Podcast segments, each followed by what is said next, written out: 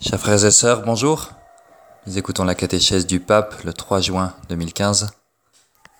In questi mercoledì abbiamo riflettuto sulla famiglia. C'est mercredi, nous avons réfléchi sur la famille. Nous avançons dans ce sujet de réflexion sur la famille. À partir d'aujourd'hui, nos catéchèses s'ouvrent avec une réflexion sur la considération des vulnérabilités de la famille dans les conditions de vie qui la mettent à l'épreuve. Il y a beaucoup de problèmes en famille, des problèmes qui la mettent à l'épreuve. Et aujourd'hui, nous commencerons par une de ces épreuves, et c'est la pauvreté.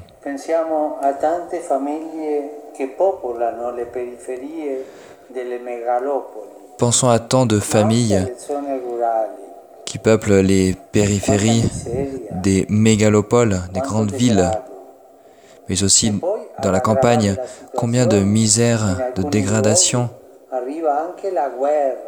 et parfois même la guerre. La guerre est toujours quelque chose de terrible.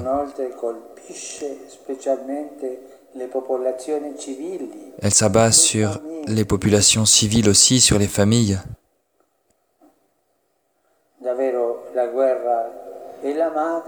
La guerre est la mère de toutes les pauvretés. La guerre appauvrit la famille. Grande pietratrice di vite, di anime e di- degli affetti più sacri e più cari. Elle détruit les vies, les âmes, les affections les plus sacrées. Mais malgré tout cela, beaucoup de familles pauvres cherchent avec dignité de mener leur vie quotidienne en confiant ouvertement dans la bonté de Dieu. Mais cela ne doit pas justifier notre indifférence. Au contraire, cela doit augmenter notre honte qu'il y ait tant de pauvreté. C'est presque un miracle que même dans la pauvreté, les familles puissent continuer à se former, à conserver, comme elles le peuvent, cette humanité digne.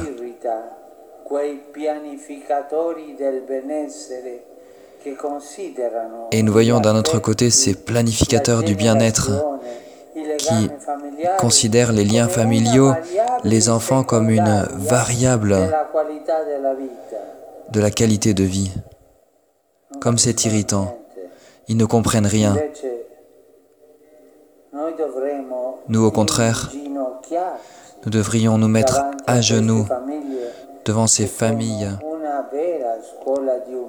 qui sont une vraie école d'humanité et qui sauvent les sociétés de la barbarie. Que reste-t-il en effet si nous cédons à l'attirance de César et de l'argent de Mammon et si nous renonçons aux affections familiales Un nouvel âge civil ne pourra venir que si les responsables civils de la vie publique organisent les liens sociaux à partir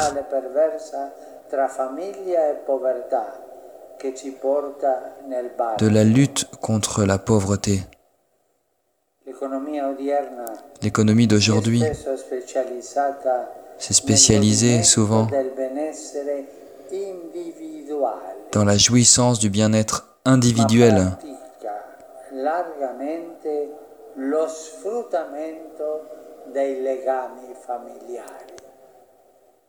tout en usurpant les liens familiaux. Mais ceci est une grave contradiction. L'immense travail de la famille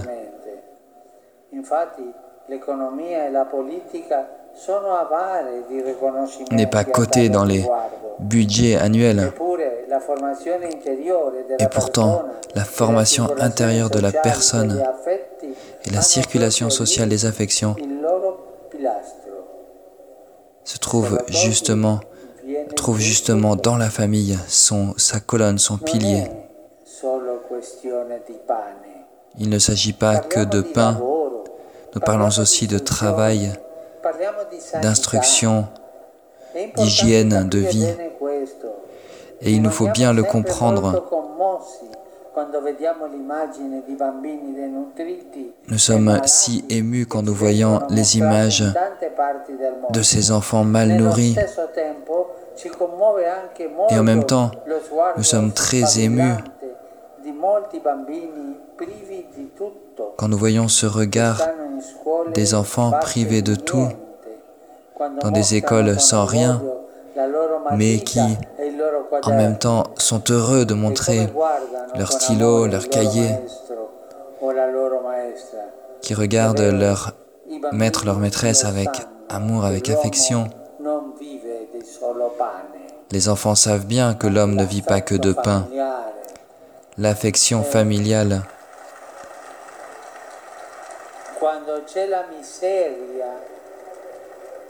ils ont besoin de l'affection familiale.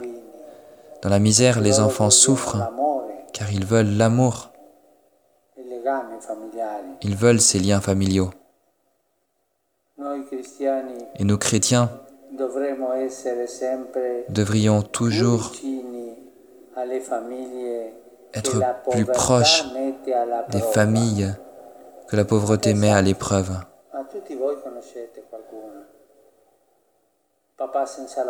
Vous, en connaissez tous, des familles dans ce cas-là. Des papas qui n'ont pas de travail ou des mamans qui n'ont pas de travail. La famille souffre. Les liens s'affaiblissent. Et ça ne va pas.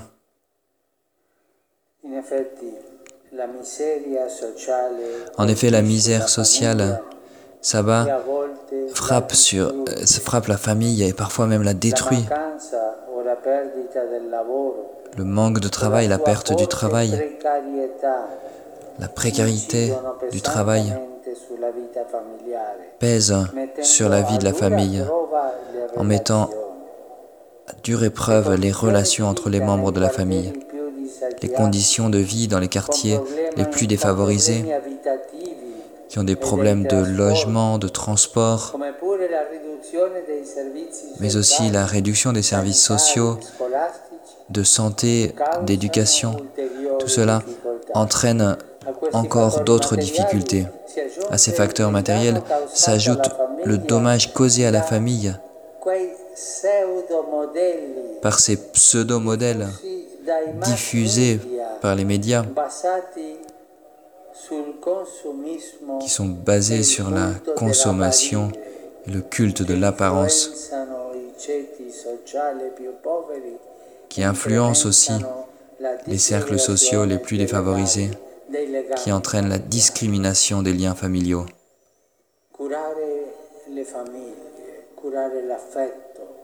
Si nous voulons soigner les familles, il faut soigner l'affection, mais la misère met la famille à l'épreuve. L'Église est mère, elle ne doit pas oublier ce drame de ses enfants. Elle aussi doit être pauvre pour devenir féconde et pour répondre à tant de misère. Une Église pauvre est une Église qui pratique une simplicité volontaire dans sa propre vie, dans ses institutions, dans le style de vie de ses membres, pour abattre tout mur de séparation, surtout vis-à-vis des pauvres. Il nous faut prier et agir. Prions intensément le Seigneur pour qu'il puisse nous secouer, pour que nos familles chrétiennes deviennent des protagonistes de cette révolution de la proximité familiale qui nous est tant nécessaire aujourd'hui. C'est de cette proximité familiale que l'Église est faite depuis le début. Et n'oublions pas non plus que le jugement des nécessiteux, des petits et des pauvres anticipe le jugement de Dieu. Ne l'oublions pas. Faisons tout ce que nous pouvons pour aider les familles. À avancer dans l'épreuve de la pauvreté et de la misère qui frappent les affections et les liens familiaux.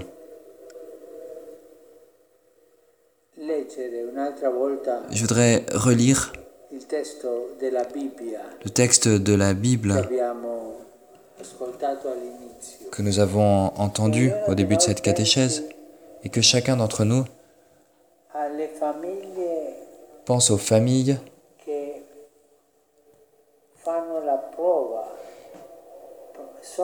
qui sont dans l'épreuve de la misère et de la pauvreté. Voici ce que nous dit la Bible donc. Fils, ne refuse pas aux pauvres ce qui est nécessaire pour sa vie. Ne sois pas insensible au regard des nécessiteux. Réfléchissons à chacun des mots. N'attriste pas celui qui a faim. N'exaspère pas celui qui est en difficulté. Ne trouble pas un cœur déjà exaspéré. Ne nie pas le don à celui qui en a besoin. Ne repousse pas la supplication du pauvre. Ne détourne pas ton regard de celui qui a faim.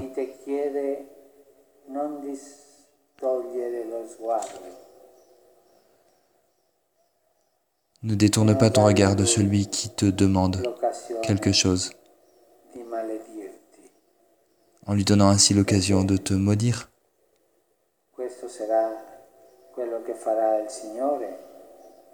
Car c'est ce que le Seigneur fera, nous dit l'Évangile, si nous ne faisons pas ces choses-là.